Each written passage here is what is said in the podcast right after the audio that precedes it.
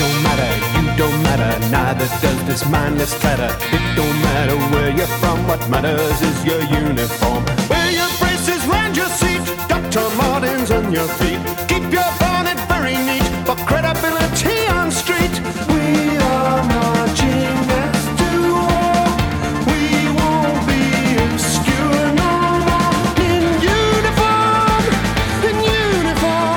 Hello and welcome to episode 1066 of Effectively Wild, a Fangraphs baseball podcast brought to you by our Patreon supporters. I am Jeff Sullivan of Fangraphs, joined as always by Ben Lindbergh of The Ringer. Hello, Ben. How are you? I'm all right. I just overheard you tell your plumber that you would be recording a podcast in the next room, but I couldn't hear his response. What did he say? He said he'll be listening to a podcast while he's doing the work. So, very podcast oriented second story of this townhouse. Huh. He didn't tell you to learn a real profession and get your hands dirty and do something worthwhile. No, this is a plumber, not my mom. What's he fixing? Leaky sink. Nothing, nothing too interesting. Probably something I could have tried to do myself, but I cannot overemphasize the fact that as a at-home baseball blogger, I am probably the least handy person in existence. I mentioned that I blew out a tire on a forest road coming back from Mount Shasta Mhm. last weekend, and I did have a spare, and the tire was changed by my girlfriend and another lovely climbing partner named Allison, who did mm-hmm. all of the work as I stood there and called a tire center to ask if I could get help. Well, I can't even drive a car, at least not legally. So you're ahead of me there. So you just finished your Fangraphs chat, which I Mhm. read. And one thing I don't think you sufficiently addressed was what Mhm. you think of Marwin Gonzalez and Aaron Hicks. Isn't it amazing how the hive mind just picks certain players every week that are just on everyone's mind? Like you answered, must have been four Aaron Hicks questions and maybe three Marwin Gonzalez questions. And I assume that for every one you did answer, there were 10 more you didn't answer. How does this happen? I guess it's a, a very selective sample here. If you ask the typical baseball fan about Marwin Gonzalez or Aaron Hicks, he or she would probably say, Who? I've never heard of those people. But you get fantasy players and you get very attentive baseball fans and people who are interested in stats. And so they tend to land on the same players who are hitting well or surprising or unexpected in some way. But it always amazes me, not just with players, but also with teams, how this consensus coalesces around certain people and teams every single week about which is the most interesting. And there's the week where everyone writes the Mike Trout article. This was the week where everyone wrote the Astros article.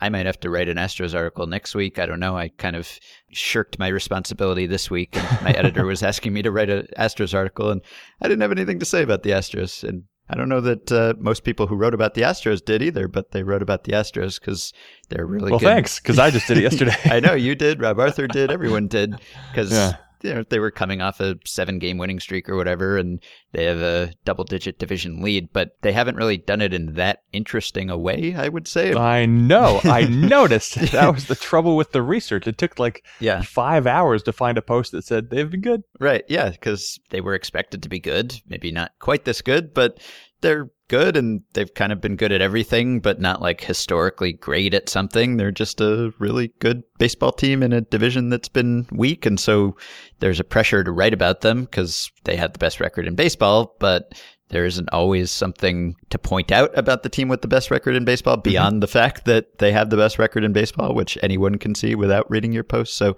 can be a struggle at times. You're right, and I think what's what's kind of challenging here is that people are most likely to read an article in this instance about the Astros if you have the title that this hey this is a post about how the Astros are really good. Mhm. But what's actually interesting would be like an in-depth breakdown on what Jake Marisnick and what Marwin Gonzalez are doing to Yeah. actually be good hitters. But if you put Marwin Gonzalez and Jake Marisnick in the headline, then people are less likely to read it. Although based on the chat evidence, maybe that's not true. I would like to make clear that while there were probably a million questions submitted in there about Marwin Gonzalez and Aaron Hicks, that was not a disproportionate representation of the questions being asked of me. there were very few questions about other players and several more about Gonzalez and Hicks that showed up. And what I have to imagine is that this has to be driven in large part probably two things, and they're kind of related. One, these are players who were not very good before, so there's the breakout thing which people love, but also mm-hmm.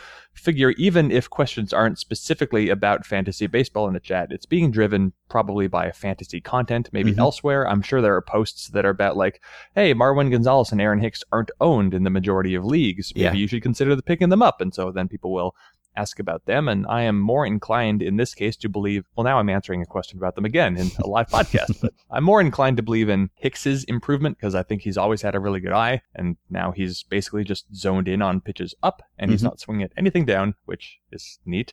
Although now pitchers will just throw him stuff down and life is cyclical and you die. Marwin Gonzalez has hit, I believe I saw 10 home runs in Houston and two home runs on the road. He's Yeah. hit like a bunch of, I don't know, like wall scrapers or Crawford boxes shots or stuff off the foul pole. It's just like he's hitting for power without really hitting for power, you know, so I don't buy that. But he's also walking a bunch more and he's a switch hitter and maybe something just clicked. So he's obviously interesting to enough people that he probably deserves a post. But if you write a post that has Marwin Gonzalez in the headline of it, you're going to get maybe 2,000 clicks. Yeah, would be interesting if they had just acquired him and he were taking advantage of the stadium in that way. And you could say, well, Mhm. maybe they looked at his spray chart and they saw that he was perfectly tailored to this ballpark and all of his fly balls would go out. But he's been playing for the Astros since 2012 and that hasn't been the case. So, yeah, I don't know. Another question you got, which you didn't have an answer to, and I don't blame you, from a reader named Greg, was if the home team provides the Bat Boys and the road oh, good. team. This is going to be one of my banter Okay, points. yeah. So if the home team provides the Bat Boys and the road team gets one of those Bat Boys in their own uniforms, does that mean that every team keeps 29 different tiny road uniforms hanging somewhere under the stands for their visitors' Bat Boy? and I love the mental image of 29 different tiny uniforms hanging under the stands. I didn't have a good answer because it was something on the fly. I didn't have time to pull up some research, but Mhm. my chat transcript has since received two comments underneath by Mhm. a username Rosen380. Let's see. Rosen380 says, It seems like it would make more sense for the road teams to bring the uniforms Right. with them, especially if they want to match an alternate jersey the team might be trying out that day. Mhm. Further, from Rosen380 from Wikipedia, visiting teams, on the other hand, usually do not know who will be serving as their bat boys on the road, and thus will send uniforms of various sizes Yeah. to accommodate bat boys of varying heights and weights. A bat boy may be provided his own number, but will usually wear double zeros or BB in its place. If a bat boy uniform does not have a first name on it, it will usually have the term bat boy or no name at all. By the way, I love that they go by first names. It is just so infantile. It's like how much more could you just make clear these are not actually people associated with our big league club? Yeah. yeah. Well, that's a more logical explanation, but a lot less fun than the 29 different tiny uniforms. Also, bat boys. What a thing to exist. It's 2017. I know. All right. What else did you want to banter about? Okay, so just real quick, I'll point out something I just noted to you pre podcast. Throwaway point, but I was writing about Corey Dickerson the other day because he's bizarre, and I love the players who are bizarre. He's bizarre for several statistical ways, but there's also one more way when I looked him up on Baseball Reference. The advantage of Baseball Reference is the full biographical information, and Corey Dickerson goes by Corey, even though Corey is his middle name. His given first name is Mackenzie, Mhm. which is a name that I think you ordinarily associate with somebody's six year old daughter Yeah. but he is Mackenzie Corey Dickerson, and according to Baseball Reference, he is the first Mackenzie in the history of Major League Baseball. Mhm. First name or last name, as a matter of fact, Yeah. I wonder or middle name. how many unique names you get per year. Sam and I used to talk about unique pitching lines and how those happen much more often than you'd expect. But unique names, probably less common than unique pitching lines, but I wonder how many you get in a typical year. I'm looking up a history of Mackenzies even in minor league baseball, and I'm scrolling and I'm scrolling, and there's a very short list of Mackenzies as first names even in the minors. However, there is currently a Mackenzie Mills who is in somebody's system, looks like the Nationals. Mickey Moniak, hmm prospect of the Phillies. His first name is Mackenzie, Mackenzie Matthew Hmm. Moniak. I'm sure I'm pronouncing that incorrectly. There's a Triston McKenzie, which is extremely this generation. Yeah. He plays in the Indian system, but Mackenzie, unusual name. Corey Dickerson, he's got it. Just another way that Corey Dickerson is unlike almost any other player in the game. All right. Good to know. hmm I have one more banter thing before. I mean, this is basically going to be a banter episode. I'm not going to lie to you, but Mhm. let's see. Scott Boras has been making the rounds this week. You have probably read some of this or maybe seen references to it, but Scott Boras has been making the rounds with ESPN and, you know, his good bud Jon Heyman Mhm. talking about Jake Arrieta. Jake Arrieta has a high ERA this season struggled kind of down the stretch last season, but he's in his contract year, and Boras is his agent. Boras is not just talking about Jake Arrieta for no reason, he's talking about him for a very good reason. And I'm just going to read some uh, Boras excerpts. This is from his talk with ESPN, but he he said the same stuff to Jon Heyman and everyone else. So pointing out Arrieta's numbers and also his declining velocity I will quote. The question becomes what's Kershaw averaging? He's throwing 92.5 miles per hour. Greinke is throwing 91.8. Scherzer, when he was a free agent, was throwing 92 miles per hour. We're going to sit here and evaluate a player on a 60 day moment or a 10 start moment when he has three years of history. Don't do it. That's not fair. That's not an evaluation. I wanted to bring this up because when you guys talk about what an elite pitcher is, I want you to know Scherzer in 2014 gave up seven runs, five runs, four runs, four runs, and 10 runs all before June struck. My point is he's an elite pitcher, referring to Arrieta in this case. He did all that in his platform year. No, I'm sorry, that was referring to Scherzer. Anyway, he's an elite pitcher. He did that all that in his platform year. Jake is throwing at better levels than what Scherzer did. So Scott Boras has not only come to Jake Arrieta's defense, but he has directly compared a very slumping Jake Arrieta to a contract year Max Scherzer when he was one of the top five or 10 starting pitchers in all of baseball. I don't know what the benefit is of talking to Scott Boras about stuff like this. I understand Boras will want to talk about mm-hmm. this stuff, of course, and he'll look for an outlet and he will invariably find an outlet, but it feels a little bit like booking Kellyanne Conway, yeah. you know, and then complaining that you're not getting a straight answer. Mm-hmm. I'll say these are numbers I did not make up over the past calendar year. So not just two months of Jake Arrieta, but over the past calendar year, Jake Arrieta is tied in Fangraphs WAR with Kevin Gausman. He's tied in ERA minus with Matt Garza. He's tied in FIP minus with Collin McHugh, and he's tied in XFIP minus with Wade Miley. All of hmm. these guys, fine. Not Max Scherzer fine pitchers. Yeah. Certainly not Max Scherzer. I guess I will have to confirm that Matt Garza has been a fine pitcher. At least one number says that he has been. Who's to say? But Jake Arrieta over the past year has been, you know, adequate, boosted presumably by last year's really good Cubs defense. Problems this year are, I don't think, about to suddenly go away. He's not getting ground balls. His slider or cutter, whatever you want to call it, has been horrible by the results, so he's throwing it less and less. He's still getting strikeouts. He's not giving up very many walks. So, you know, there's numbers there, and Arrieta isn't a bad pitcher at this point, but there are clear, I think, mechanical concerns. The velocity being down is a problem, and I just don't know what you're supposed to think about it. I don't know how a team could look at Jake Arrieta over the past year and think, I want to give that guy $200 million as a free agent. I should also point out that Arrieta is going to be older as a free agent than Scherzer was when he signed his deal with the Lerners and by association, the Nationals organization. Yeah, I guess Boras is hoping that they won't look at Jake Arrieta over the last year. They'll just look at his quote and take his word for it. I, yeah, I mean, anytime Boras comes to the defense of his client, you can assume that almost the opposite of what he is saying is actually the case. And, you know, he comes up with interesting arguments that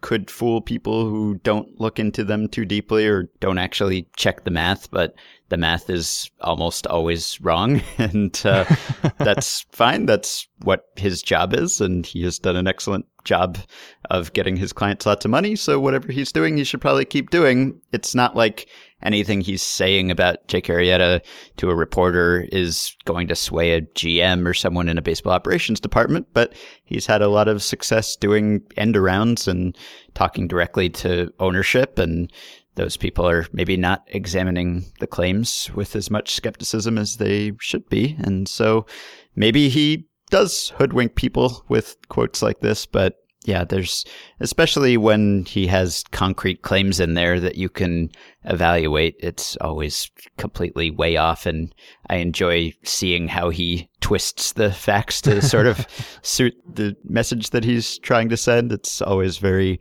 convoluted, and often you can't completely call it out as a lie. There's like a way that it could kind of be true if you interpret it in a, a certain sense, but this time I don't even know how you could come up with any kind of interpretation that would make it true. Right. It's not entirely like, but similar to, I guess, arguing against climate science by saying that the science is unsettled mm-hmm. and, you know, we don't know what all the effects are going to be. That's true. Uh, a lot of it is kind of theoretical or extrapolation, and we don't know exactly how the Earth is going to be destroyed by our occupation of it. However, we have a pretty good idea that it's going to happen, Mhm. and the overwhelming majority of the objective, independent studies on the matter all agree. I don't need to get into the actual climate science of what's happening to our planet, but it's not a very convincing argument to say, well, the science is unsettled. Just like Boras can point to facts that are true about Jake Arrieta, he was an ace. He was an ace for a year and a half, two years, what have you. He's been a very, very good pitcher. But if you wanted to extend that, you could say Felix Hernandez deserves to be considered in the same way. And he Mhm. certainly does not. He's declined rather significantly in terms of, I don't know, everything. Mhm. And so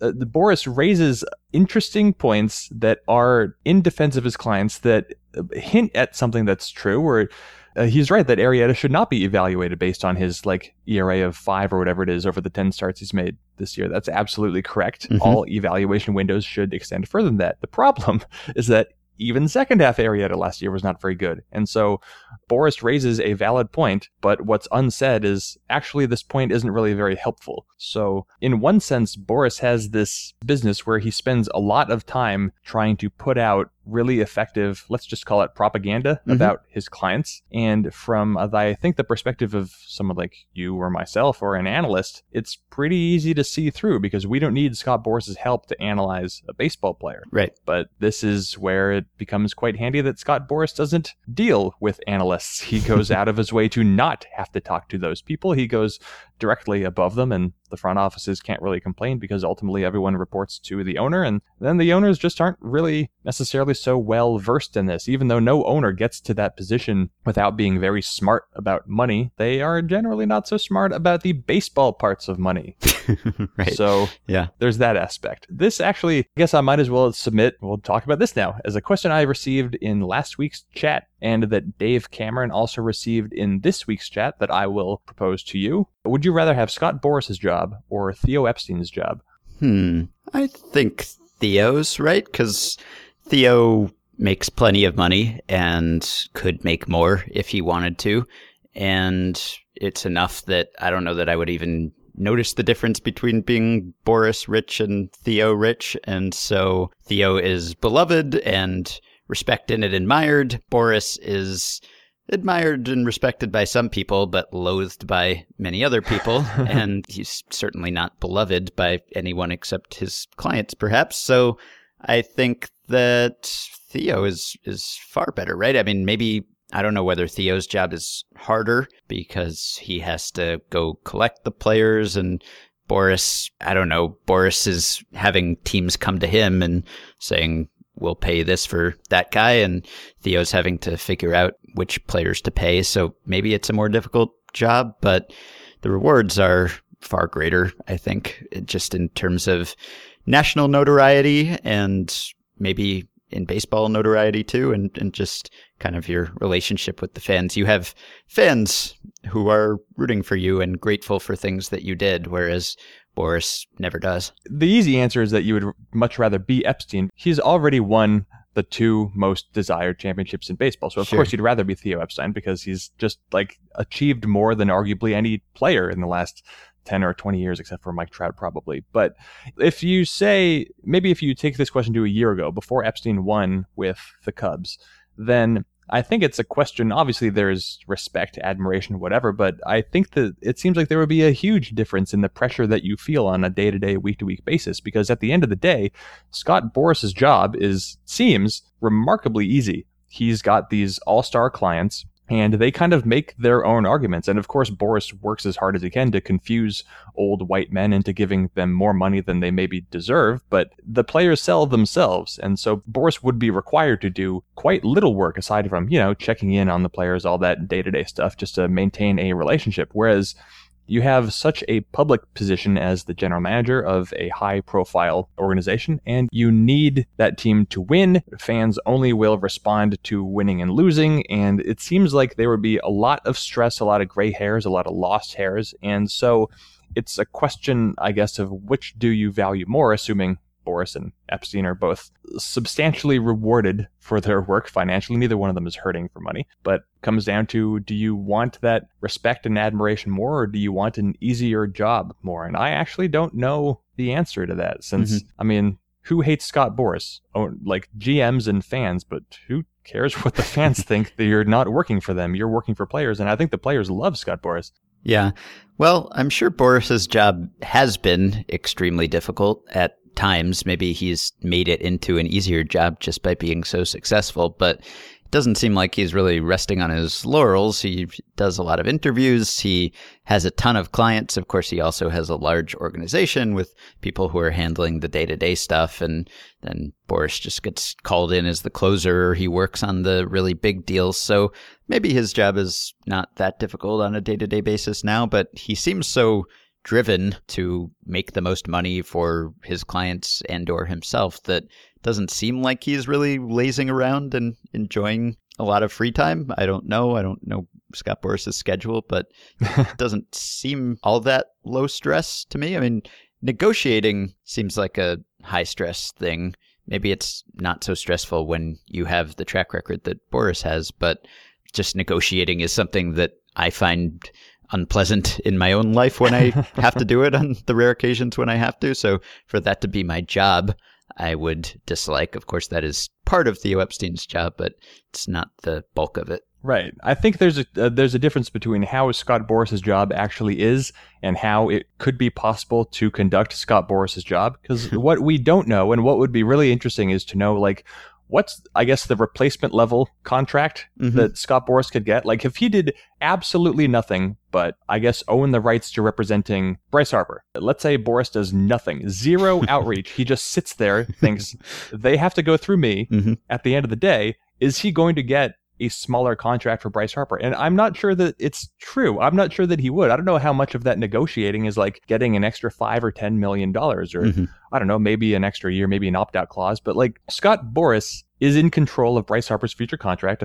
assuming Harper doesn't, you know, change that. But Harper seems like he's unlikely to do that. It would be interesting, though, if we will enter an era where players decide to represent themselves more and more as so much of the data is just out there that the players, like teams, will know who they want just by looking at the numbers. They don't need to go through agents anymore. I don't know. That gets complicated. Agents do stuff that's important. Players don't know how to do it. Mm-hmm. But to get back to the point, if Harper is looking at something like a $400 million contract, how much is Boras really going to be able to do? Like, if the Yankees come to Boras and say, we're going to give Harper this much, and then, I don't know, the, the Red Sox or the Dodgers or whoever says, we want to give him this much, all Boras needs to do is inform the other teams, hey, this team offered this much, and just sit and wait. Right? Mhm. And then do the paperwork when someone throws money at him. So, what is Boras really doing by being aggressive? And I, I just don't know. I would love to know what Boras could do by doing a lot less than he seems to actually do. Yeah. Well, here's one related question. Would you rather be a stat person for a baseball team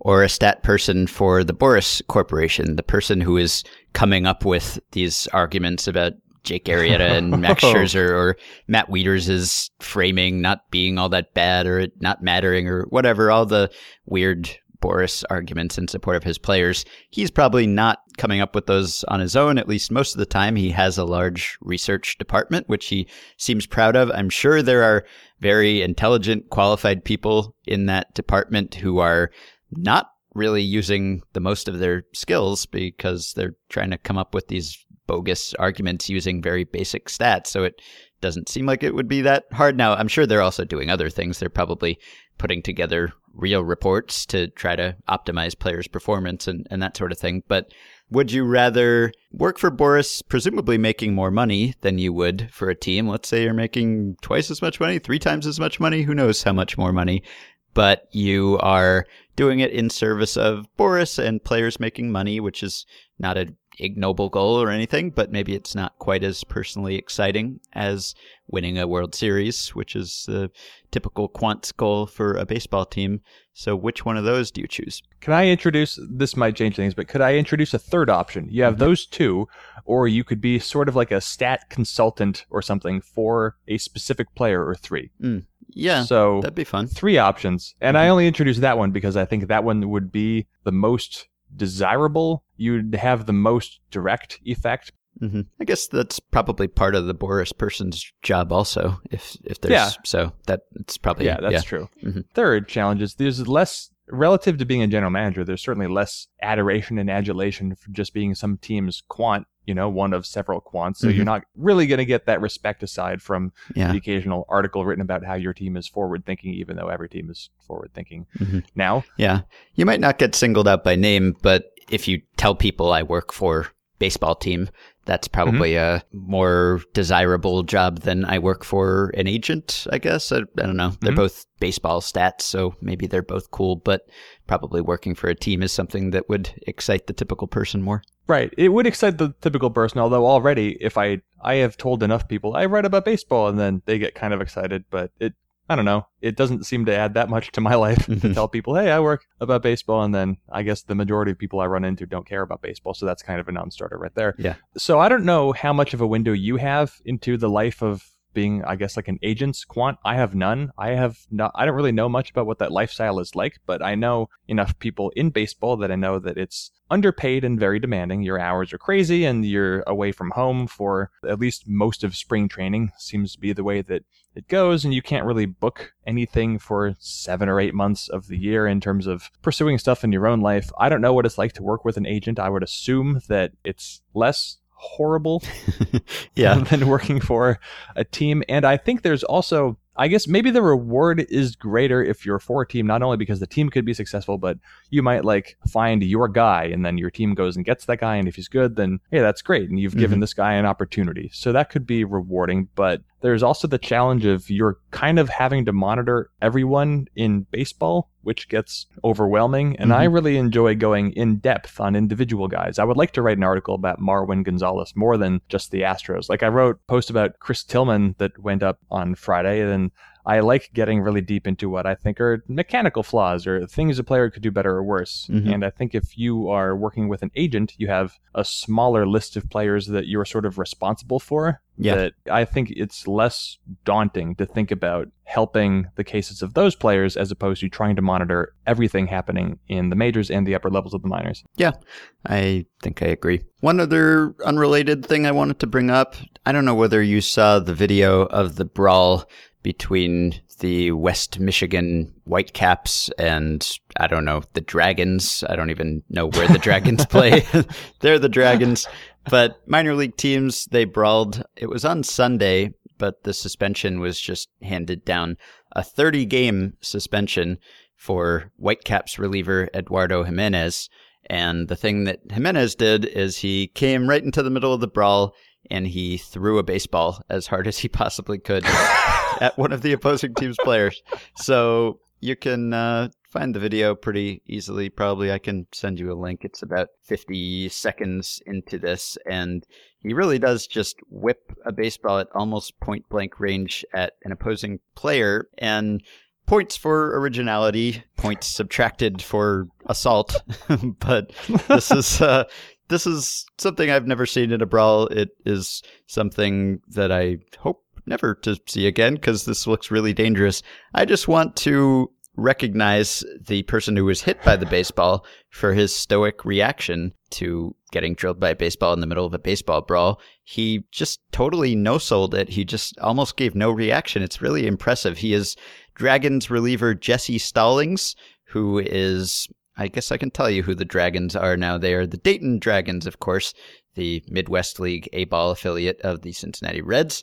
And Jesse Stallings, he's a second year relief pitcher for the Dragons, and he just didn't react at all to getting hit by this pitch. So he's a reliever. Jimenez, who threw the ball, is also a reliever, so he's a professional pitcher. And he wasn't doing the full windup, but he did sort of take a crow hop. Like it was, a, a, he put a lot of force into this. He was not just throwing it. I would wager that he has as much force behind this throw as he would an actual throw, despite there not being a mound. So I don't know how hard you would estimate he is throwing this pitch if you have seen the video by now, but obviously this is from a distance of, I don't know, five feet or something. He's getting drilled by this baseball, and it looks like it hit him in the leg or maybe the thigh area, which probably has something to do with how little reaction he showed. But coupled with the surprise and whatever pain there was, I'm impressed by Jesse Stallings'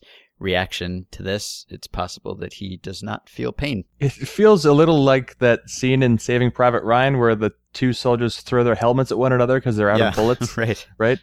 yeah. So points for, like you said, creativity here to bring out the ball. But what does it say about a player that he has so little faith in his hand-to-hand combat skills that the only way he knows to enforce his own will is by throwing a baseball? Like we talk about how baseball needs to come up with a better way of policing its own game than just pegging each other with baseballs. But look how deep it runs. This is all they know how to do. and we've seen in brawls that like anyone this side of Rougned Odor doesn't know how to throw a punch, which is fine. I don't know how to throw a punch. I Mhm. hope that I never have to, but not, none of us are good at it. But I don't know. Is this like really smart or really embarrassing? I don't know the answer to that. Well, Like- it's, I think, embarrassing in a larger life context, but in the context of baseball brawls, which is just totally silly and nonsensical and doesn't seem to have anything in common with real life, it's smart, I guess. Like the typical baseball brawl, especially for a bullpen, they come out there, they stand around, they mill about for a bit, and then they go back to the bullpen. Often the brawl is over by the time they even get there. So he's taking it seriously. He's he's exploiting an inefficiency here where everyone else is not throwing baseballs at each other Right. and they're just He is- standing around. I don't know what the force is of getting hit by a baseball versus the force of a punch. Certainly, like a minor league baseball player punch. I have no Mhm. idea. They're probably kind of similar. The size is about the same. I don't know how fast a fist goes, but you know, getting punch hurts. Whatever. Where did he aim or hit the guy? Yeah, Back, I don't leg, know where head? he's aiming, but he seems to hit him like on the upper leg or thigh area. It looks like. Okay, and so from that distance, he probably wasn't trying to hit him in the head. Probably so not. the advantage here is that if you're striking someone from a distance, you're basically applying a punch, except you're not going to be punched back because you're too far away. Mhm. Now, granted, then you're out your baseball, and then you know, unless you run away, you're in the mix of it, and Yes. there's going to be a fight. But at least you know you get the first blow. He did run So away, basically. By the way, he- well, he- then that's this is exactly how I might fight in a brawl. yeah, You know, it's better than a bat. yeah. I mean, maybe he doesn't know how to punch, but he does know how to throw a baseball. That's what he does as a job. So if you're in a brawl situation, everyone uses the weapons available to them, right? And he's this is the best weapon available to him. So you said it was a 30 game suspension? Is that Yes. right? 50? Thirty. 30. Okay. Bryce Harper got three games, four at first. Hunter Strickland got six. Is that warranted? Why would a guy get a long? If you have a brawl, there's going to be suspensions because there's going to be fisticuffs. People will be throwing punches. Mhm. I get someone should be like kicked out of the game if they bring a bat into the brawl, but if you have a baseball and you're not headhunting, hmm it's kind of the same as throwing a punch, right? If someone throws a punch and gets suspended five games, and this guy throws a baseball and gets suspended 30 games, why? Why is that the case? Punches, you're trying to hit somebody's head. A baseball, he hit his lower body. Unless he's a terrible pitcher from five feet away, he wasn't aiming for the upper body. So I get that he gets a longer suspension because he like broke the unwritten rules and used a weapon, Right. but it's like a worse weapon than what he already has on his arms. It's safer for him. It's probably safer for the player getting hit by the baseball because there's less risk of getting concussed. This is no, he deserves a shorter suspension, as a matter of fact. All baseball brawls just, should just be solved by everyone bringing a baseball out and getting to huck one. One baseball at anyone else's lower body. That's how they want to enforce the things, right? That's how baseball wants to police its own game. Everyone gets a huck a baseball at somebody on the other team, and that's it. He deserves either half the suspension of anyone else in the brawl, or he deserves no suspension and a promotion and like a raise. I, I've come fully around on bringing the baseball out. The way that it was used, it's better than I don't know. Like if you had a like a, a billiard ball in your hand and you just club someone in the forehead, you know, then that would be Mhm. terrible. But if you did that with a baseball or like a cricket ball, that would be worse. Or like a rock. Yeah. I never use rocks. But no, this is fine. This is totally fine. I approve of this behavior. I would like to know what Grant Brisbee would write about it if this happened in the major leagues. Yeah. I am completely for it relative to the alternative. Yeah, there's probably some alternate universe where this is just the tradition, and for hundreds of years, players have thrown baseballs at each other in baseball brawls, and no one thinks anything of it because that's the way it's always been done. But yeah, I think a thrown baseball by a professional pitcher probably has more potential to injure if the intent is to injure than a punch thrown by a baseball player. But I would think that a punch to the face versus a thrown ball to the leg slash thigh area, assuming that was his intention, those do seem fairly equivalent, I would think, in terms of their likelihood of injuring the person. So I don't know, other than the fact that we don't want a slippery slope where you can start bringing any weapon to a baseball brawl and doing whatever you want, and suddenly people will have tridents and it will be like the Anchorman fight. But so I guess I see why you would want to stop the expansion of fighting techniques. You kind of want people to stick to the fighting that is weirdly allowed because it's just been grandfathered in. So maybe that's why you don't want people expanding the definition of baseball fights to include other weapons. And so you really drop the hammer on Jimenez for the baseball stunt, even though the actual injury potential doesn't seem all that different. You're right. Yeah, no, I don't. I think that if you, for such a long suspension, I don't think they thought this all the way through. Of course, you want to deter weapons, but there there's a clear line of the weapon. If somebody came out, took their cleats off, and started swinging their cleats around, then that's too dangerous. Yeah. But just throwing a baseball, that's literally what pitchers do and get suspended a few games for when they're trying to retaliate for something. They just Right. happen to do it from a mound. Yeah, which And to be so- fair is a lot farther away, and the recipient of the hit by pitch is more prepared for it, or at least you know it's a possibility. Whereas Stallings here, I'm sure, was not expecting to have a baseball thrown at him.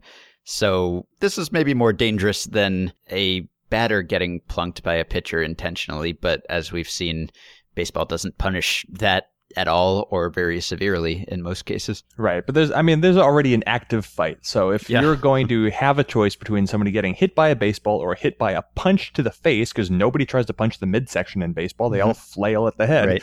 No, he deserves to be in the major leagues tomorrow. Let's see if he actually does. I wonder how good a. He's good. Is he good? He's got uh, 33 strikeouts and 24 innings as a reliever. All He's in the right. Tigers system. So I'll say this again: reliever, Tigers, Yeah. Strikeouts. Uh-huh. He should be in the major leagues. How many He's walks? probably good enough to be their closer. Uh, eight. Okay, so decent control too. All right. I have one more thing to talk about. I don't. This is our episode. yeah, I guess it is. I, do you have any long things to talk about? That No, it's realistically it wasn't going to be long, but there's one.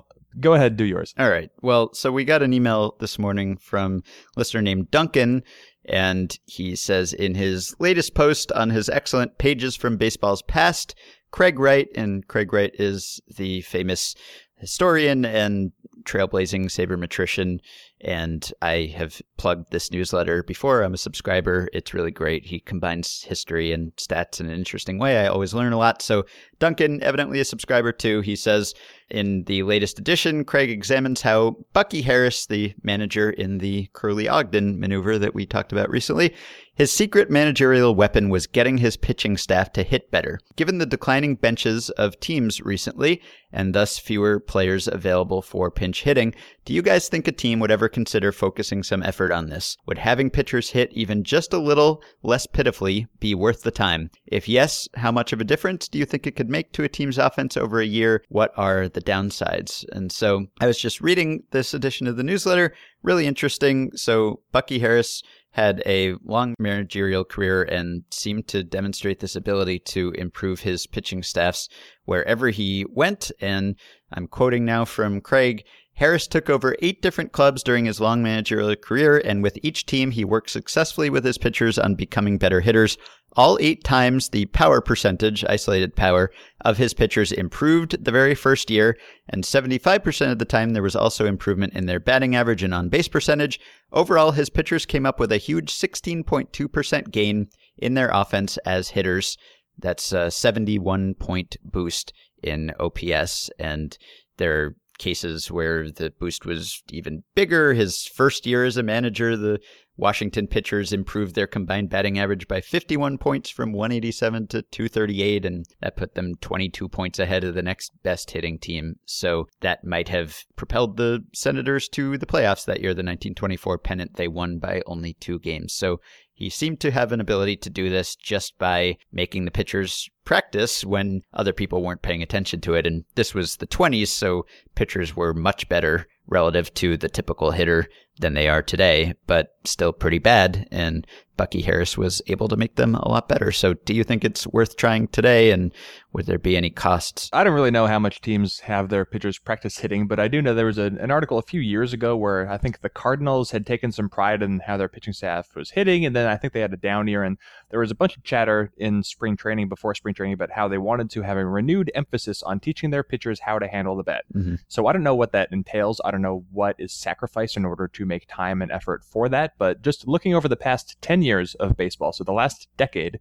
looking at National League pitching staffs at the plate, the Cardinals have led the National League in pitching staff war at 4.1. They have a two win advantage over the second place Giants, which means just Madison Bumgarner Mhm. let's be honest. So the Cardinals are in first, easily the best offensive pitching staff over the past decade. And in last place, there are the Pirates at negative 6.8 war over the 10 years. So basically, there's a one win difference between the Cardinals and the Pirates per year over this span of time, just based on pitchers hitting, which is one of those things no one ever really pays that much attention to, at least on a team basis.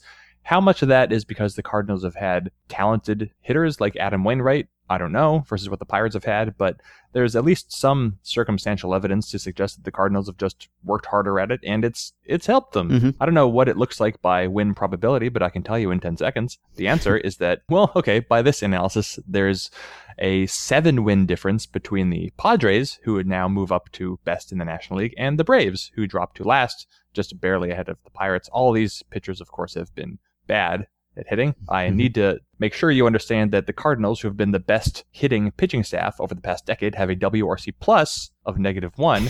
So Yeah. they've been bad, Yeah. but they've been better than the Pirates, and I would assume those other numbers are more reliable than the win probability numbers. Pitchers overall this year, by the way, have a negative 16 WRC plus.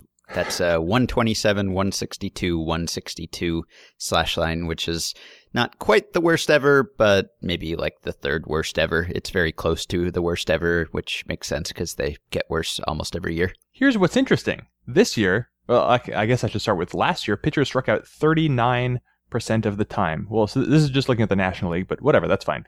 National League pitchers last year struck out 39% of the time. This year, 36. Mhm. They've gotten a little bit better in making contact, which seems like it shouldn't make sense Yeah. since strikeouts go up and they've batted about 1700 times. So the sample size is it's not super low, but this year pitchers they've improved their contact rate by eh, about a point. It's small, but it's something. Mhm. Something is going on where pitchers have struck out less often. Mhm. And that's interesting. Now, while I have you on the line, which I do because this is our podcast, I will also pull up American League pitchers by comparison, see how they're doing. They are striking out more. They're at 47% strikeouts. Their WRC plus is negative 28.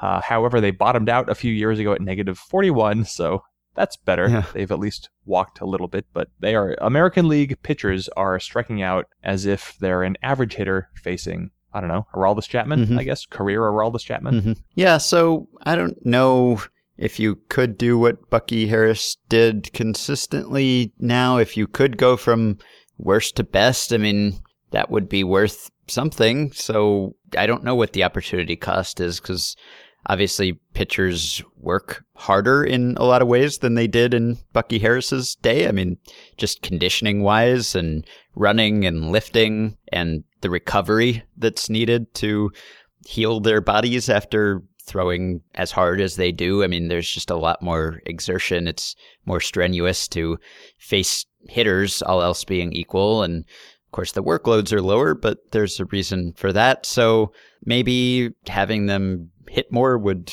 impair their performance in some way on the mound. Maybe it wouldn't. Mm-hmm. I don't know. Players have a lot of downtimes, so it's possible that this is something that teams could get better at. You'd need pitchers to buy into it, I guess. Maybe Bucky Harris was great at motivating his pitchers to care about hitting, which is something that some pitchers really care about and others probably couldn't care less about. They're focused on pitching. They're not really getting paid based on their offensive performance unless they're a real outlier in, in one direction or another. So I don't know.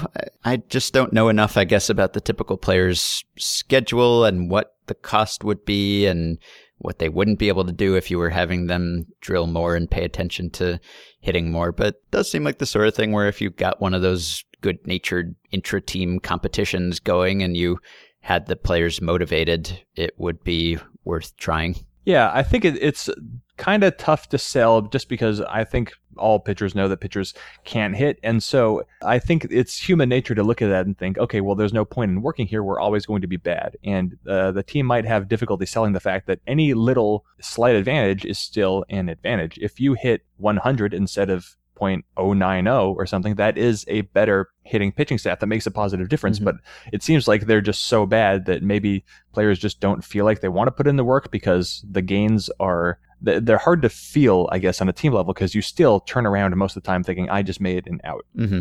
Yeah. And any individual pitcher is probably getting fewer plate appearances now than in the past, right? Because you're making fewer starts. You're not going as mm-hmm. deep into games. You're getting pulled earlier. So there's less incentive for any one pitcher, I suppose, to devote himself to practicing hitting than when you were, you know, pitching on a four man rotation or whatever and pitching a complete game every time, as you often were in the 20s or before. So less motive, I guess, less motivation, less incentive to get them to work on it. But I wanted to mention it. It's a cool story. And the best part of this is Walter Johnson, who was Bucky Harris's star pupil.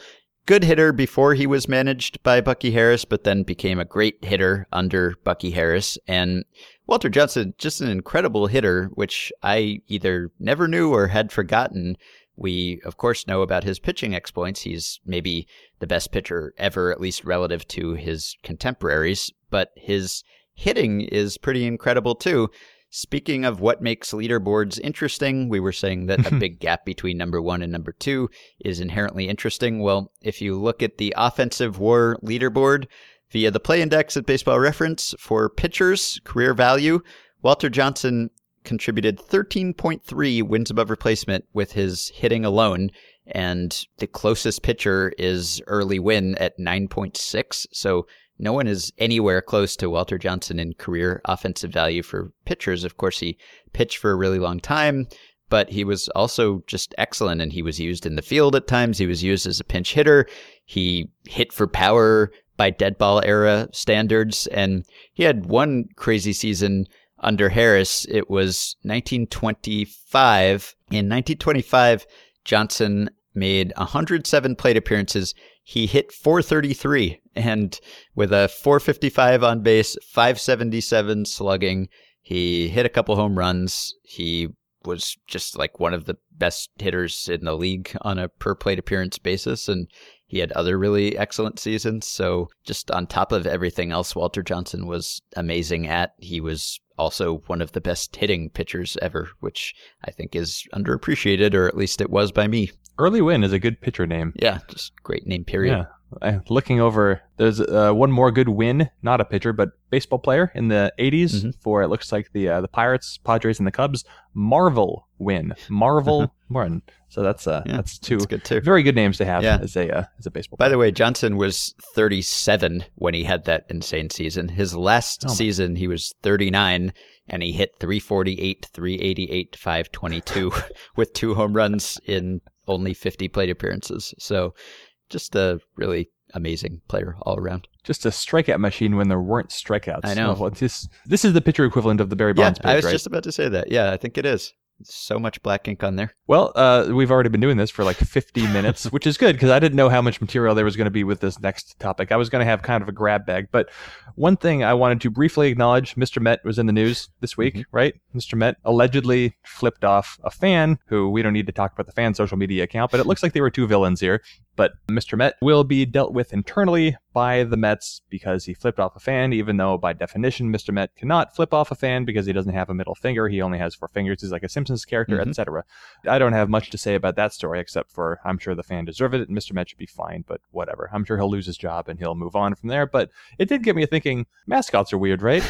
there are there are mascots, and that's strange. And it made me curious, more curious about the history of mascots. I know Mr. Met, it turns out, by the way, is the original team mascot, at least in this sense. Mm. Uh, he was created in 1964. Teams had had mascots before that. I can tell you a, a lot of this is going to come from Wikipedia. A lot of that this is just going to be excerpts, but many sports teams in the United States have official mascots, sometimes enacted by costumed humans or even live animals. One of the earliest was a taxidermy mount for the Chicago Cubs in 1908, which makes me think they just killed a bear and stuffed it, and that was their mascot. I can't imagine that would work now. And later, a live animal was used in 1916 by the same team.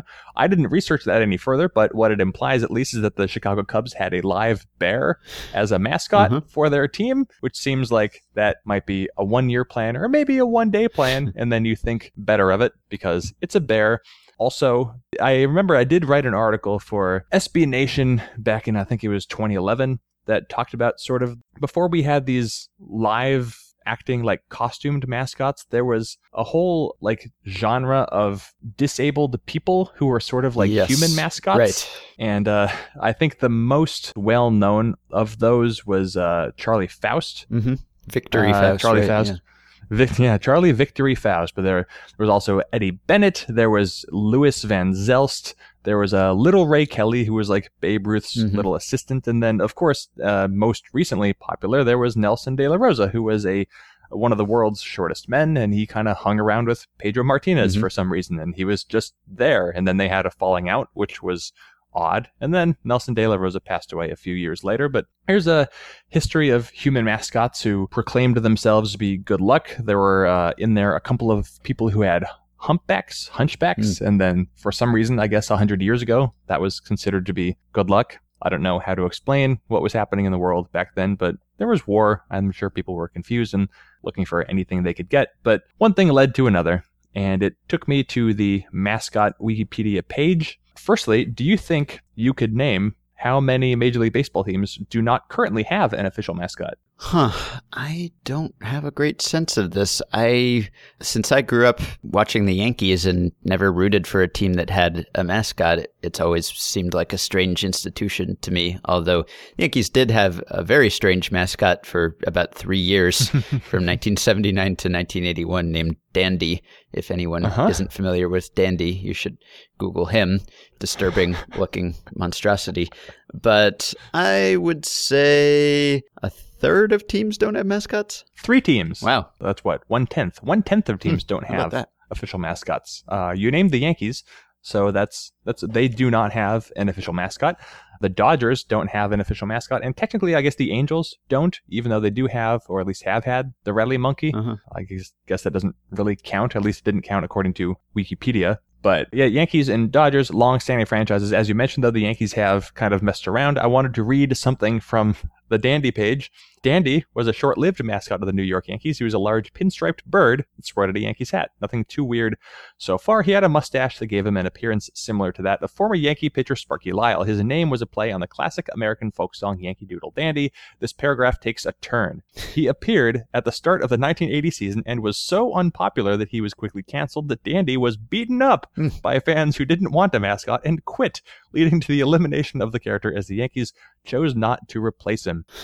So, Dandy, colorful history. Yeah. There was uh, the White Sox had uh, some mascots that they that people were not too fond of. There was Ribby and Rhubarb, who were I'll just keep reading excerpts. For most of the 1980s, the patrons at Comiskey Park were asked to endure the antics of baseball's least appealing mascots, Ribby and Rhubarb. One looked like the dim-witted son of Oscar the Grouch, the other like a chartreuse anteater with a genetic flaw. The White Sox also, in the early 1990s, folded in for some reason Waldo the White Sox Wolf, and then they finally introduced their current weird mascot Southpaw in 2003. So the White Sox have gone through four, I guess, Mhm. mascots over the years. And it's interesting that we get to talk about mascots in the same episode that we talked about Bat Boys because they seem so antiquated as a thing, like something baseball's just done because it's done it for a long time. But what might be even weirder is that mascots are they're growing, they're expanding. Like the just a few years ago, Clark, right? Mm, Clark mhm. the Cub became a thing. So at a time when you the whole idea of mascots, as far as I can tell, is to help market to kids, right? Yeah. Kids love costumed characters, anthropomorphic whatevers, and I don't really know what purpose they serve. I don't care to see like the Mariner Moose when I go to Safeco Field as an adult, but they're around, and I guess maybe they still help. And some mascots are so recognizable you can't ever get rid of them. But it's a strange thing to just have at a game. Mm-hmm. But as much as you'd think that it would lose forward momentum, Clark exists. and he became the first kind of real mascot of a, a storied franchise that didn't need a mascot. And I mean, I, I realize it didn't really open this up very much to like a conversation. I don't have points to make about mascots. It's just that Mr. Met got me thinking about mascots more than I think I've thought about them in a long time. Of course, mascots are not unique to baseball. There's Olympic mascots, or there's like mascots for drug companies, or like business that makes toothbrushes. So there are just mascots everywhere for anyone that wants to market itself to kids. But it's not only interesting how many mascots there are, but it's an expanding field. The Reds have like four mascots. I learned a lot about mascots last night and this morning when I was reading. Ace and Diamond were the official mascots of the Blue Jays, but then Diamond, the female bird, was eliminated, and then we were given Junior, who I think is Ace's son or little brother or something. But what happened to Diamond? There's no good explanation. Just a female bird is gone and dead. the Diamondbacks have a mascot that's a bobcat. His name is Baxter. What I didn't know is that that mascot was created by Jay Bell's son. Jay Bell was a player on the team, came up with the mascot. There you go. There's Billy the Marlin, who I think Mhm. many of us are familiar with. He starred in a fun Sports Center, I think it was, ESPN commercial Uh-huh. 10 or 15 years ago. But Billy the Marlin, he has parents, by the way, Bill Sr. and Betty the Marlin. I don't know why mascots have such odd, they, they construct histories and families and relationships for these things. Yeah. It's just, it gets out of Mascot control. expanded universe, cinematic universe. Yeah, this is, this is very strange. I didn't know a lot of these things, but if baseball is having trouble marketing itself to young people, does that mean we need more mascots, or does that mean that the mascots aren't doing their jobs? Is that an indictment of mascots? Well, I can tell you, here's a sentence that I read and copied to my notepad. According to a recent Cincinnati.com poll of the Reds' four mascots, you heard me right, Gapper is the least popular amongst fans. He received 6% of the voting. Mr. Red received 23%. Rosie Red received 34%. And Mr. Redlegs received 47%. The Reds have four active mascots. They just, uh, they've been folded in at different times. And so I guess the Reds haven't had the heart to eliminate Mm, a mascot, but yeah. but wait, there's more because there was a general admission play on words, right? Mhm. General admission, a pun on the unreserved $4 seating section of the Astrodome. He was a mascot for the Houston Astros in the mid to late 1990s. He was played by a middle-aged white male, surprise, and wore a traditional U.S. cavalry uniform complete with gold stars he would affix to his uniform for every Astros home run hit in the dome. Whenever an Astro hit a home run, the general would fire off a cannon from his outfield platform that would often scare those seated near him. That's fine, whatever. General admission, play on words. He was killed off at the end of the 1999 season when the Astros' main mascot, Orbit, had him zapped by an alien ray oh, gun no. on the penultimate game of the regular season.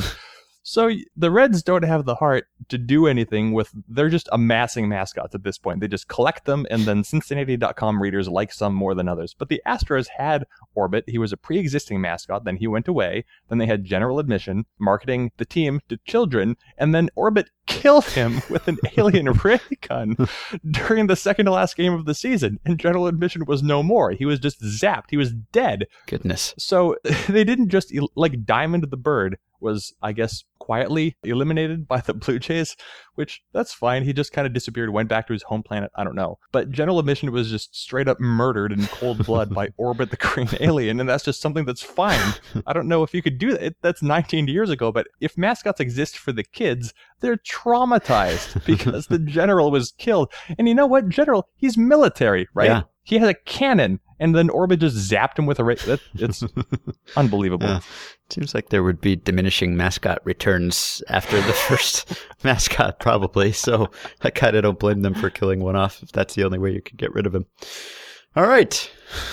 Oh, oh no, There's no. more. I can keep going, see? Because there are more mascots. You might be familiar with Wally, Wally the Green Monster. Mhm. So, according to the Red Sox promotions department, Wally was a huge Red Sox fan who in 1947 decided to move inside the left field wall of Fenway Park since it, quote, eats up hits that would easily be home runs at other parks. That doesn't seem like an explanation. That just seems like a second half of the Yeah. sentence that they put in to an unrelated first half of the sentence. Apparently, he was very shy and lived the life of a hermit for 50 years. In 1997, On the 50th anniversary of the Green Monster being painted green, he came out of the manual scoreboard and has been interacting with players and fans ever since. Okay, so I get they didn't want to like the, Red Sox, just like the Yankees and the Dodgers. It would and the Cubs, I guess, would have difficulty unveiling a mascot because fans think they're too good for it. It's a traditional organization, and you feel like you wouldn't need a mascot when you're one of these like original baseball teams, basically. Mm-hmm. But they still unveiled Wally in 1997, and the explanation they came up with was that at that point, I guess Wally was a 50 year old hermit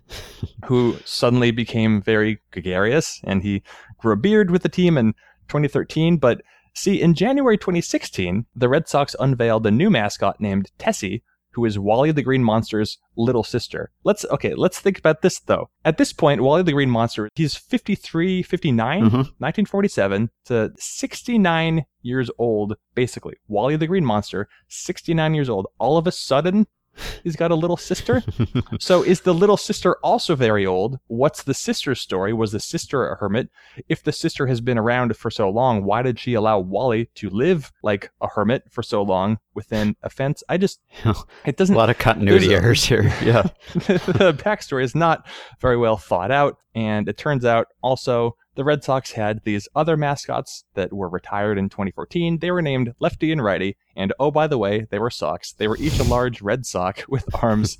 they were just there. The Red Sox retired them. But, you know, it's kind of weird to have mascots that aren't necessarily the team nickname, mm-hmm. but sometimes you don't really have a choice and you should just have a mascot that isn't the team's nickname because sometimes there are just multiple teams in Major League Baseball named after Sox and then you have mascots who are Sox and the Red Sox were like, why not have two? Why not have two Sox represent our team? I don't know if socks are very effective marketing when you are dealing with children. And the final mascot, the final mascot that I will discuss because I feel like it's appropriate. Colin Hanks directed a ESPN 30 for 30 short about the crazy crab.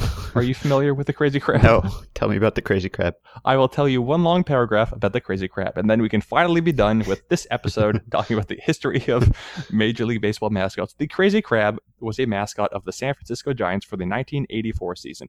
As opposed to other mascots, Crazy Crab was meant as an anti mascot, satirizing on the mascot craze that was going on at the mm. time. By the way, apparently that craze still exists. Yeah. Fans were encouraged to boo the mascot, played by actor Wayne Doba, and manager Frank Robinson appeared in a commercial with the crustacean where Robinson was restrained from attacking him.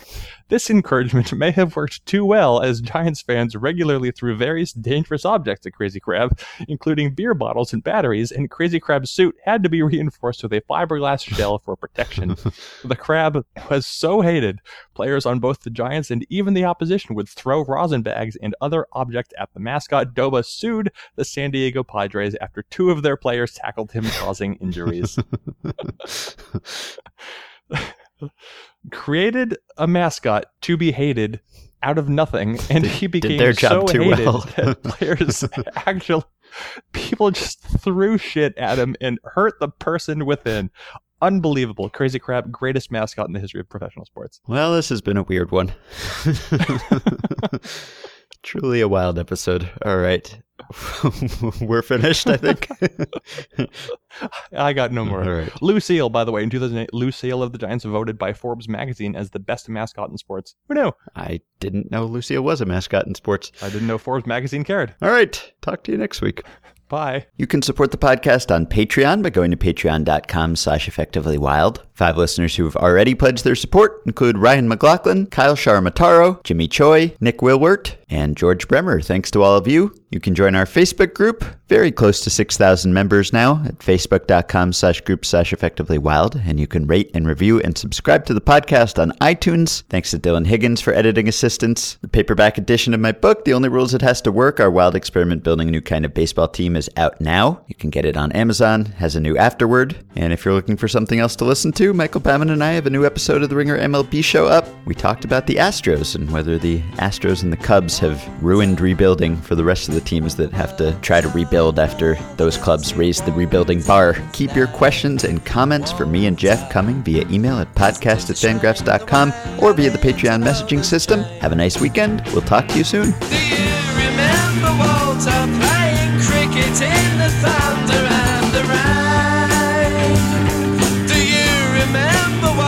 smoking cigarettes behind your garden gate.